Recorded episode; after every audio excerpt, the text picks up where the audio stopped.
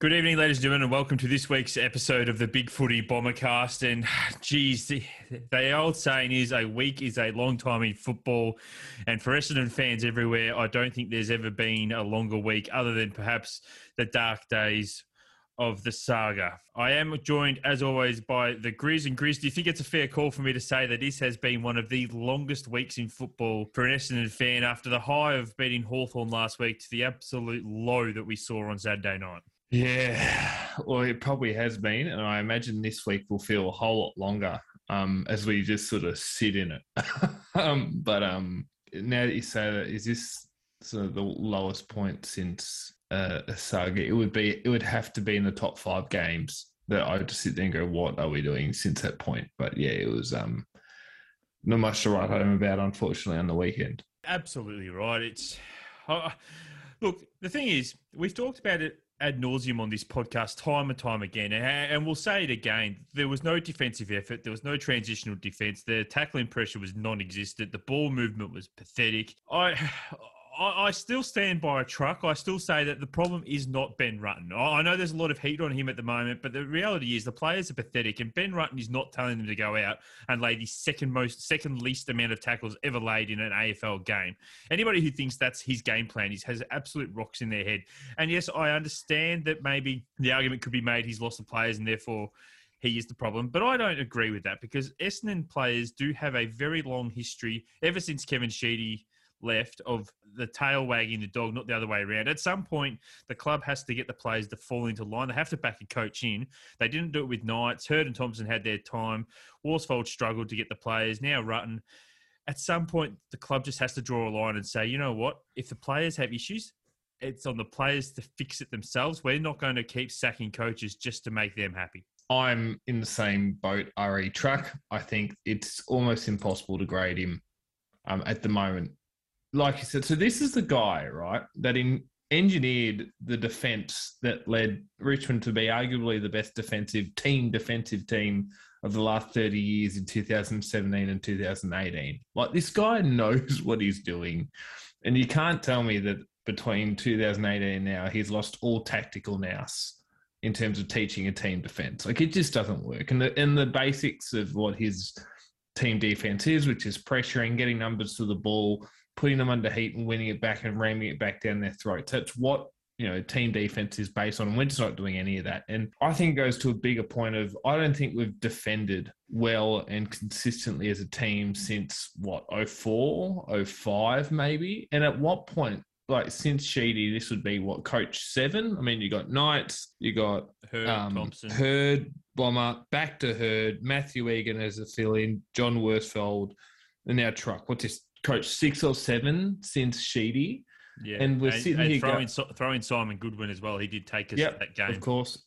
Oh, I'm not really taking yeah. So caretakers. So I'm sitting there going, okay. So how many coaches can we run through before we look at the players and go? So how many coaches can you guys run through before you're the problem? That's where I'm at with it. I think I, I think I've said on this before. We've got a few hard years ago. I I've looked at this list and I could probably come up come up with 17 or 18 players that I don't think will be on this list in 18 months' time. And that's not including guys who might request a trade or exercise free agency in the next two years as well. So I think provided Truck can get through the next two years, he'll have a much different list to look at that hopefully he can sort of develop from the ground up. But all that sort of you know, prognosticating forward, um, what we saw on the weekend was just sort of no lack of like team defense was bad, but the the lack of any effort and intensity in the contest, which is what struck to me. Like Josh Kennedy's been playing on the halfback flank all year. We talked about it last week with Milky, and he goes in and he looks like prime Chris Judd. It's just unbelievable the lack of. Uh, so he looks like prime Josh Kennedy, and then you know Chad Warner looks like Chris Judd bursting out of the centre, and Luke Parker's making fun of our midfielders' contested efforts. Like there was just no fight. There was no fight. Sydney sort of ambushed us from the start. We just put the white flag up. Yeah, I don't want to get too hung up um, hung up on this game because, as I said, there's only so many times that you and I can say the same things we've been saying week in and week out. But I will just quickly, I will just quickly say that I, I actually I, I know you've seen the Matthew Lloyd clip now. I'm not sure what your opinion is. It. I'll get your opinion on it, but I, I actually tend to agree with him. And I'm not saying that our players should have gone out and thumped Luke Parker. And and I, and I actually don't think that's what Lloydie was saying either. I think Lloydie was just saying there was an opportunity there to put Luke Parker on his on his ass as, as retribution for the way he disrespected the players. And nobody took. It's not even that nobody took the opportunity. Nobody even tried. You know, I mean, Merrett got laid out and nobody did anything. It took Jye Caldwell going back with the flight of the ball for the team to show any heart. And, and really, I mean, the bloke's only in his second year at the side. What, what is Darcy Parish? What is Zach Merrett? What is Dylan Shiel? You know, what are all these blokes actually doing out there? Because they're just they're not showing any intent. Yep. All of the above. I don't. it depends on what you what Matthew Lloyd what you think Matthew Lloyd meant. If this is you know him in 2009 KOing Brad Sewell, no, I don't think that's the answer. If this is you know if someone like well for starters, no one would have been brave enough to do that in 2000 2002 because Dean Solomon, Damien Hardwick, or Dean Wallace would have knocked your teeth out if you had. But there's an element of yeah, physical retribution, even if it's just sort of tackling to the ground when you don't need to, rubbing their head in. Like there's just, you know, going to, I'm not going to win the football this time around, but I'm going to knock him off his feet. I'm not going to get him in the head. I'm not going to cost myself weeks, but I'm going to knock him off his feet and I'm going to let him know about it afterwards. And then the guy after me is going to do it. And for the next, I think that was halfway through the second quarter. For the next two and a half quarters, every opportunity we get to put Luke Park on his ass, we're going to take it. And, and that's what was missing. And it, it, you know, I don't really agree with Mark Robinson all too often, but he made a really good point tonight on AFL 360 that it's just a really nice football club. There's no yeah. mongrel, there's no fight, there's no touch. It's just a nice football club that has been nice since the saga, because we don't want to upset anyone. And you know, we said we, we're not going to stop. We're going to stop placating to those players, and we're going to move on. But we can't shake that part of us that just seems like we want to be inoffensive. And it's now seeped into our play. And we're now seeing, you know, Dylan Shiel, who was, you know, a screaming jet coming out of the midfield at times for GWS, just be this meek sort of guy that laughs at Luke Parker, questioning his manhood. Like, I hope Truck gets a chance to get through the next 18 months because I think the list will be a lot different then. And hopefully we can recruit to a type, which is guys who are going to buy into that team defense and actually want to put some physical pressure on the opposition. So you do say you hope Truck gets through the next eighteen months, and I and I certainly hope he gets through it, and I hope he gets longer. But I, I have seen this pattern before at Essendon, and you've seen this pattern before at Essendon. And yep. the reality is, is, is if next year we don't show linear progression, Ben Rutten will be gone. It, will he'll, they they will make him the scapegoat. He will be sacked. We will get a new coach, and the men in the background will continue doing what they have been doing for the last decade. Some of them for the last two decades. And I and I know I know um, my opinions on on Adrian Dodoro. I don't think anybody's in um any. I don't think any, I don't think anybody. I don't think anybody uh, is is unaware of what my thoughts on him are. So I'm not going to start this this segment off by by ranting about him because I want to ask your thoughts, Chris. Adrian Dodoro how does he still have a job? How uh, actually, and, and here's a better question for you: How the hell is he a life member? He's probably a lot. I'll answer the second one first because it's probably easier. Tenure is probably why he's a life member. The amount of time he's been. Now you can argue whether he should have had the amount of time he's had in there as part of his role at Essendon, um, but that will be why. How has he still got a job? Probably I imagine a, a, significant portion of the answer lies in sort of his relationship with the old Essendon, in coteries, in board members and old guys at the club who, you know, officially or unofficially have a lot of power that keep him in there. Um, I think performance wise, you know, he's sort of been a C minus over the course of his career. And C minus is a pass. You're not going anywhere, but you're a pass. And I, I don't mean that in terms of pass or fail, but you know, if you get C minus on a test, you don't have to repeat it. But if you're getting C minuses for everything, then you're not really going to do anything of any consequence. And I feel like that's Essendon's last 15 years, C minus. But I think that's why he, he's picked enough good players for him to say, hey, see, now I can pick good guys, but he hasn't been able to build any sort of. So my thing with Dodoro is that he can pick talent. What he can't do is pick talent that A works together and B that will stand up when the whips are cracking. There have been plenty of talented players that have come through and had really good individual years. What he hasn't been able to do, and I think this is a key, is he hasn't been able to build a list that as a whole 40 man unit has been able to develop into something which can sustain sustainably play contested defensive minded football. It's all been front running. It's all been sort of attack first players that look good, have athletic traits, but haven't been drafted to a type like we see Hawthorn or Richmond drafted to a type and built a list out on it. It just seems like there's been no sort of coherent list strategy for the last 16 years. And that's on Dodoro, even to, you know, trading two first for Dylan Shiel, which at the time feels very good. But when you look at back at it in hindsight, were we, were we ever that close? Probably not. Not to give two first round picks for someone, you know. And what did we do with the Ryder picks? We, well, you know, we traded for Adam Cooney, who was in the last sort of you know stages of rheumatoid arthritis. Like I, I, yeah. Um, my, my take on Dodoro is he can pick talent, but he can't build a list. And he's gotten to this far. He's had tenure because of his relationships, not because of his performance. And of course, our biggest problem is that one of his biggest fans we've we've since rehired and put back on the board in Kevin Sheedy. And and it's and I know right now there'll be people screaming at us that Dodoro didn't want Dylan Shiel. He didn't want Shiel. He didn't do the deal and and all because I've heard all that. But the, thing is, I've heard all that before about Adrian. And and, and I, I it's always someone else's fault. Exactly, it? exactly. It, it, when when something goes wrong, it's never Adrian's fault. But when you know a, a, a Cale Hooker or a Michael Hurley or a, you know even a Jake Carlisle, as you know when, when a player comes good, oh yeah, he picked him. But when they when they go bad, it's ne- it's never his fault. He he's the ultimate Teflon man at Essendon, and I cop a lot of flack because people go, well, you, you're talking with the benefit of hindsight. That's great. And I am absolutely talking with benefit hindsight. But you know what the problem is? It's not my job to be able to actually recruit these players. It's not my job to be able to, to, to be able to put this list together. That's his job. So, okay, we, we can criticize him with the benefit hindsight, and it might be a little bit unharsh. But at the end of the day, big deal. That's his job. His job is to build a list. And as you said, he just hasn't done it. He's picked a good player here or there.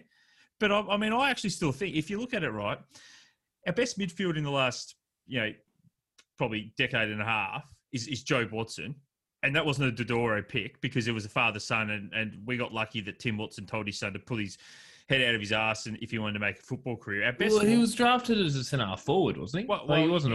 He, a, he, wasn't. Yeah. He wasn't even a midfielder. No, he he was. A, his first game, he was incredibly slow and he didn't look like he was going to make it. And then I think Tim Watson said, "Go to a boxing class," and he got the shit belted out of him all preseason to get himself fit, and he became a star. If you look at our, our best forward, for the last 20, apart from Matthew Lloyd and Scott Lucas, obviously, is father son. Yep. Joe Daniher, father son. So again, you know, no real skill pick there. But like, I mean, Zach Merrett, great pick. Zach Merrett, sensational pick, absolutely. But you know, Michael Hurley, again, good pick, but we picked him as a forward and he had issues with his wrists and he was never able to become a forward. So, so you know, I mean. Oh, was he a forward? He was a centre half back in under 18. So he was the Australian centre half back, wasn't he? But we picked him to play centre half forward at the time. And then he played those first few games against. Yeah. Like, sure. That game against Hawthorn. Like, Good pick, but I understand what you're saying. Yeah, that's fine. Yeah, you, you know, Cale Hooker's another one. He was a great player, Cale Hooker, but know, it's just it, it's a player in isolation, and and that's the hmm. problem. You, you nailed it perfectly. He's very good at picking individual talented players, and and he has, and you can't deny that he has it. But he's never been able to put the pieces around these players. And if you throw enough darts at the dartboard, eventually you're going to hit a bullseye. And and that's what I'm putting most of these good selections and I'm down to is that you know Adrian's had plenty of cracks at it. I'm sure he's bound to pick a few good ones here or there, but the majority of his picks have not been AFL quality. And I just it just staggers me that A, he's allowed to stay at the club, B, he's you know, we promoted him, and C, we made a bloke who hasn't done his job properly for 20 years, a life member. I get the tenure thing, but it is just a little bit of a joke, isn't it? That somebody can fail at their job for 20 years and the club rewards them. Yeah. So I think the really successful clubs, when you look at what they, the teams that go on to win, you know, clumps of premierships, and if you look at the last sort of 20 years, the majority of premierships have been won in clumps by different teams, you know, whether it be uh, Brisbane or, or, Richmond or Hawthorn. Um, but what they do is they seem to nail entire drafts. So they'll go through a draft and they'll pick three or four guys, and then they'll pick three or four guys in like really good players in three or five drafts in a row right? So all of a sudden you've got this big nucleus of nine or 10 guys who are all de- developing together, all drafted to a type who all you know are sort of developing together. Whereas if you look at our list, it's sort of guy we get maybe one, one maybe two good players per draft, and it's just no way to sustainably do it. And I think we've never fully bottomed out, um, which doesn't help either, except for probably now. But the thing for me is, you know, I know there are a couple people saying, well, if it wasn't for Asada, well, Asada happened. So put throw that away. So was our list in 2012 to 14 a, a potentially contending list? We'll never know. And, and, to be honest, I think we're one or two good players away from that anyway. To be honest, so I think in terms of the promotion, it's interesting now. I know Law, one of the other mods on the on the board, has pointed out that he's been promoted, but now Robert Forster Knight's doing the drafting, and you know Robert and um, Mahoney's doing Josh Mahoney's doing more of the sort of trade nuts and bolts, and, Adrian's doing more of the sort of in person sort of networking stuff. That's all fine, but at the end of the day, they can have defined roles. But when push comes to shove, and who has to make a decision, and Dodoro's in the room, we know who's going to be deferred to. So I'm not totally interested in hearing know the delineation of roles in this one. I think there's so much blame for the last 15 years to pass around that you can't put it fully on Dodoro, but he can't get off scot free, and there would be more than enough of that blame to go towards him and his recruiting staff over time. And with the Zach Merrett thing, that was a move Keen t- pick anyway, wasn't it? Move Keen told him pick it. Um, Dodoro wanted Billy Hartung, but that's a completely different sort of story, I suppose. Yeah, I mean, I, I look, I, I, give him the Merrett pick because if we're gonna, if I'm gonna, if I'm gonna slam him for, for his misses. I, I can't very well turn around. Yeah. It's sort of the opposite of what I'm saying that, that his um, supporters doing that every time yeah. something goes wrong, it's someone else's fault, but every time something goes right, it's his. And, and and the thing is, you're right in that it's not all on him. And I'm not for a second saying that you know if he hadn't been there, we would have been a successful club because sure, Asada happened and it had nothing to do with him, and that is not his fault at all. And I appreciate that, and, and you appreciate that. But as you said, Asada did happen.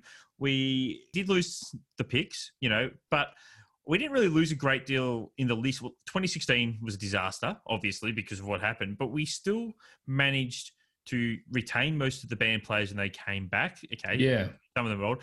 But that, that 20, oh, I'm with you. I don't think that was ever going to win a flag. That might have won a couple of finals, but it wasn't going to win a flag. And that's what his job is. His job is to build a flag list, not a list that gets us into the eight. And it's just, it's just infuriating to me that, that he's still doing it. But yeah, I, my, I mean, my, my hot take is that we went the wrong direction when we re-signed all those players. So I think we should we pick, I think we re-signed nine of the ten of them that wanted that were available to come back. Yeah. I think we should have probably re-signed two or three and let the rest go. I think I would have signed Hurley because he was an Australian centre half back, and you can never, you know, you don't give up all Australian centre half backs at the time. I would have brought back Joe because he was captain. I would have brought Hep because he was captain and waiting, and then the rest of them I would have just about gone, you know what? We just need a clean break and we need to hit the draft for a few. We needed to reset 2016, 2017, 2018. Because if we'd done that, we would have been competing now. Heppell and Hurley would have been, you know, early 30s. Merrett and Parish would be, you know, so, you know, the sort of senior members of that core. I think we missed a trick they're so desperate to get back to relevancy so quickly after Asada that we missed a trick there. And we actually had the perfect inbuilt excuse to bottom out, which we hadn't done at that point since the early 90s. Um, and we still haven't done until now. I don't know if I say sincerely. But I mean, we did bottom out in 06 in Sheedy. Oh, but not not by design. Not, I'm talking about after 17 onwards. So instead of signing all nine of those guys again back in 2017, I would have maybe re-signed those three and then moved on. Because remember, right, Ryder had already gone, um, Hibberd, Melksham, all those guys had already gone. No, well, Hibberd was the Hibberd was the ninth. It was the tenth. He was the tenth that didn't sign. Yeah, but we traded him, wasn't he? Yeah, yeah, but we, only, that, we, but well, we, we tried to get him to come back, and and actually, I'd add him as one of the players we should have tried to get to come back because I, he had the hardness and the leadership in the back line that I think we still sorely missed down there. Oh, that, here nor there, but I think we're both yeah. in agreement that um, if Dodoro was to move on, um, neither of us would be shedding a tear. Um, but no, um, and I'll and I'll just and I'll and I will just say I, I do agree with you that I think we missed the trick. I, I, understand why we took the players back. I think we sort of had to as an obligation, but I, I do think we were chasing that success that we thought we should have got with that group. And, and as you and I have both said, I don't think we actually ever were in line for that group. But let's move on from Adrian because um, I could spend a, a lot more time um, ranting about, and probably unfairly too. Look, uh, and I, I get that I'm, uh, I'm just putting it out there. I know I'm one of his biggest biggest detractors. So, you know, it's it's hard for me to, to say positive things about him, and so people probably do get sick of me talking about him. Um, I, I just find it baffling that we've tried so many different medical staff, coaches, you know, everything, and yet he's just stayed at the club. Yeah. But you do want to you do want to raise a, a new topic tonight, Grizz, and we are sort of not touching on the current Essendon Football Club uh, uh, with this one because it's a little bit depressing, and our and our poor old listeners are probably sick of hearing us talk about them. Yeah, so I thought to break up the podcast for the next few weeks, we should do a, a, what's called a sliding door segment. Now, when I say sliding doors, I don't mean a Damien Barrett if then, which isn't even sliding doors. It's just sort of random statements he puts in a uh, an article because he can't be bothered writing out in paragraph. But I thought I thought essentially we'll take sort of critical junctures of the last fifteen to twenty years of Essendon's history, and ask the question: What if this one event different happened? So you know. To put the Marvel thing, if you know that piece of the timeline hadn't occurred how it did, what would change? And so the question I want to ask you today is what happened if Matthew Lloyd doesn't tear his hamstring in round three, 2006. So, for the record, so the way, reason I want to talk about this is so in round three, 2006, Matthew Lloyd had kicked 12 goals in just over two and a half games. He was in rich form. Line, he was in line for you know, roughly 88 to 96 goals in the season. Would have been, you know, he would have been clearly got to a thousand by the end of his career. But instead, he tears his hamstring uh, we get a couple of other injuries, and all of a sudden, um, instead of being sort of mid-table-ish, we end up at the bottom of the ladder. And you know, Kevin Sheedy all of a sudden is under a ton of pressure. Do you do you remember that season at all, Bonds? I do, um, for a number of reasons. The first one, it was the first time that I think I sort of realised that uh, Essendon weren't just going to stay up because of because they were Essendon. I, I think it's yep. sort of the realisation that Hawthorn fans are probably having at the moment that they're not just going to stay up um, because they're Hawthorn. Uh, so it, it, was probably, I mean, 2005, you know, we went 8 and 12 and it wasn't great, but there was still always that, that, that feeling in 2005 that we'd, um, we'd be okay. You know, we were just having a, yeah. we were having the idea we'd reset, we'd get some players and we'd come back. And then, and then 2006, where when, you know, we beat Sydney round one, um, we were up at about, I think Lloydie even might have had his career high possessions in that game. I'm not I, from memory. He, he kicked he kicked six goals in the first quarter against Sydney in round one. Yeah, it was just unbelievable, and, and that's against Leo Barry, who was an Australian fullback at the time. Yeah, and I think he actually might have even led the disposals that night I, because it, it, it, wasn't just his goal kicking. That I still remember they were talking about, you know, because it was his first year as captain. Um, yeah, that's right. And, and, it wasn't, you know, he, he wasn't just kicking goals. He was doing he was doing it all basically. And we we beat Sydney, who of course were the reigning premiers, and we beat them relatively comfortably. You know, it was it was about was about five goals in the end. Um, yeah, yeah. And and they never really headed us. So it was sort of like, well, is are we back? Have we spent our one year in the mid part of the bottom eight, and are we just going to fire back? And then obviously, yeah, Lloydie, I, I still remember my old man wasn't actually at home at the time, and and I and I rang him to tell him that Lloyd had gone off with a hamstring, and he I remember him saying to me, "Geez, I hope it's only a couple of weeks because we really need him." And then of course, you know, we uh we unfortunately he tore the bone and that was it. Yeah, so it was a super rare hamstring injury where he dived from mark, got a bit of a shove, and tore the tendon off the bone. Now, why this I find interesting, um, Bonta, is I, I I'm a very weird person. I've run all these hypotheticals through my head. The previous season, as you said, we went. I think it was eight and fourteen. The following season, 2007, we went ten and twelve. So let's just imagine, for example, Matthew Lloyd doesn't do his hamstring in 2006. He goes on, he kicks 90 goals, but we're not that great a team and we win 10 games. Do you know where 10 wins would put us on the ladder that season? It would put us 10th on the ladder or good enough for pick seven in the national draft. Who goes at pick seven in the nas- 2006 national draft? Bonta. Oh, mate, I know this one because I was screaming for us to take him at pick two. This was big. Big footy was still at its infancy in those days, and I was screaming for us to take him at pick at pick two. Him, him, sorry, him being him being Joel Selwood, and the reason why. Yes. Um, I, I I'd seen Joel play as a junior, and he and I knew that he'd been the underage captain when Mark Murphy uh, and and the and the like went to Ireland. So Mark Murphy obviously went pick one in 2005. He went to Ireland as deputy to Joel Selwood. That's how good Joel yep. Was. So as an underage, oh.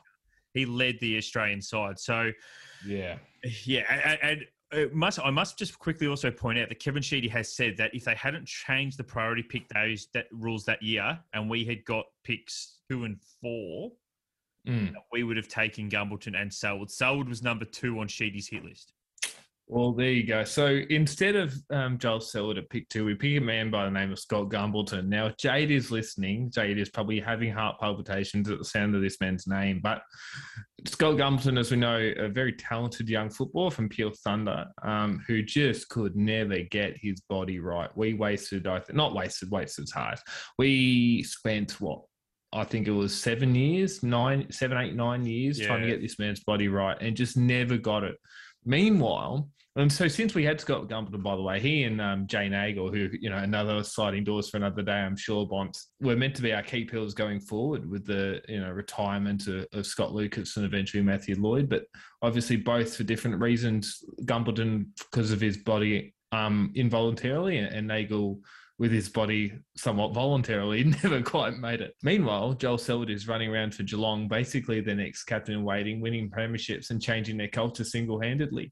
Could you imagine what he would have done for that midfield at the time, which was a little bit waning, that probably needed some new blood? Joel Selwood in there with, you know, it would have been Spike McVeigh, Brent Stanton, those sorts of guys at the time. It just would have been a sight to behold, wouldn't it? It absolutely would have. And yeah, it probably would have. It, it probably would have changed the the future for for Kevin Sheedy because it probably would have been enough for us to win a few more games in 2007, and it probably would have been enough for us to win to make finals. Which, and I say that saves Sheedy, knowing full well that in 2007 when Sheedy was sacked, we were actually in the eight at the time. Um, and the board yep. decided to let him go. And then, of course, when they decided to let him go, the the arse dropped out of the season. I still think that's one of the, the, dumbest decisions we've ever done as a football club, apart from Asada, take that out. But to sack a coach while we're sitting in the eight, mm. the, the coach who's been there for, I think it'd be 27 years at that stage, that was just pure madness by the board. But um, yeah. yeah, it is a real sliding doors moment, that one for, for Lloydie. Yeah, so like if he doesn't, so we we get picked seven, we draft. If we win two more games in 2007, we make the finals. Eighth spot was the Crows who played Hawthorn. Now we would have played, you know, Hawthorn probably at the MCG. That's the game that um, Buddy, Buddy kicked, kicked, siren. Kicked, kicked eight against Adelaide, I think. yeah, sorry, it wasn't after the siren. It was with a couple of minutes to go. He kicked that yeah, amazing goal from the boundary line at um, Marvel. Yeah, but like, it, I just think about you know if if we have Joel Selwood, so we talk about this leadership vacuum that we have at the moment. You don't get that with Joel Selwood, and you know who knows? You know, is Kevin Sheedy? If we don't, if Kevin Sheedy's not in trouble in 2007, we don't we don't sack him. We don't get Matthew Knights right? If Matthew Knight isn't under immediate pressure, we don't get Hird. And then it's like it fundamentally changes what the last 15 years looks like for the Essendon Football Club. I'm not saying if Matthew doesn't tear his hamstring, but if you, if you follow that links, those chain links along the line, I sit there and go, you know, if Lloyd doesn't get his hand, tear his hamstring, you know, we get pick seven and pick Selwood instead because Gumbleton's probably gone by that point. You know, she doesn't get sacked. Maybe we're a bit better as a team. Selwood changes our culture it just it's a completely he wouldn't change it single handedly as a 19 year old, but with guys like Hird and Fletcher and McVeigh still around the club, it wouldn't have soured the way it did. I reckon. Is that is that fair to say? Do you reckon? Yeah, I think that's fair. That's a fair point to raise. I, I think the other thing to remember about um, that is it's 2007. So yeah, we play Hawthorn at the Gene elimination final. I, I, they probably do touch us up because they had given us a bath a couple of times earlier yeah. in, that, in that year. So so we're not saying that obviously we win the flag and or anything like that, but they probably don't have that same close you know, buddy moment where buddy becomes buddy because that the pressure's not there. So he, pressure makes diamonds, and I think the pressure in that game really turned Buddy into the star he was. Now he still would have been a very good player because he's just athletically unbelievable. But you know, maybe 2008 doesn't turn out for Buddy the way it does because he doesn't go into the into the game yeah. as chock full of confidence because he hasn't just basically won a final off his own boot. The other thing to keep in mind is, as I was just saying Lloyd in 2006 in that game against Sydney was doing what what is affectionately known as the Richo role for a key position forward on the wing for, for large parts of that game after dominating the first quarter yeah. of forward. He, he rips his hamstring off the bone. He, he can't he can't move as well as he was. If, if you watch the uh, the 2009 Anzac Day game and you watch after um after Zara kicks that goal and Lloyd is running down the other end for full, he looks shot. He's not Yeah. moving well. So even if Sheedy does go and even if Knights does get hired, there's also that very real chance that his aversion to playing the Richo role, because he, he has admitted that was his problem. Knights put him put Neagle Jay Neagle at full forward, and Lloyd knew he couldn't play up the ground anymore. So he knew that was a bad idea, and that's why he quit because he knew his body couldn't do it. But if he doesn't tear his hamstring off the bone and his body can do it, then does that, that that changes things too, doesn't it? Because all of a sudden, Yeah. the, the Richo role's able to be done by Lloyd. He's probably not the same vein as when Richo did it, but he's still able to contribute. He's still able to go up the ground. And all of a sudden, you don't have this big gap between Knights and the senior players because Knights hasn't essentially ended the career of one of the greatest full forwards to ever play for Essendon. Yeah. And the other thing to note is like Lloyd retired at like 30, 31. Yeah, Um, Absolutely.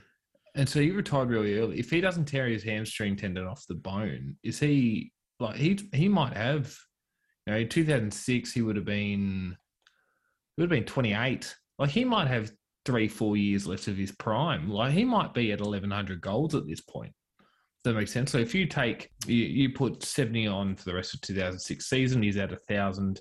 If he's not, you know, not washed up, that's probably too hard. But if you're not a, sh- a relative shell of himself in, you know, seven, eight, nine, maybe he kicks, you know, uh, way more goals. And, you know, remember we've drafted Joel Selwood. We haven't drafted Scott Gumbleton. So he may not be asked to play that wing role because we're not trying to force Scott Gumbleton to be our full forward. So that's the other thing to realize as well. Like we're looking at this going, there's just so many, you know, if we have a, a relatively in his prime Matthew Lloyd for another couple of years, another couple of years of him dwindling, we're we're up to 2012 now. And then, so, you know, maybe that 2012 run at a flag does happen. And that's where I just like chatting about this is like there's these moments in histories that sort of seem innocuous, but then when you look at it and go, well, how much could it have changed? You know, it's rather quite interesting and fun to play. It is, but that will do us for tonight, Grizz. So thank you once again for joining. No worries. Thanks for having me. It's, uh, a shame about the lads, but it's good to talk about something else. Exactly right. So, uh, thank you once again for listening, everybody. And as always, please like, subscribe, and comment on the podcast on the various socials.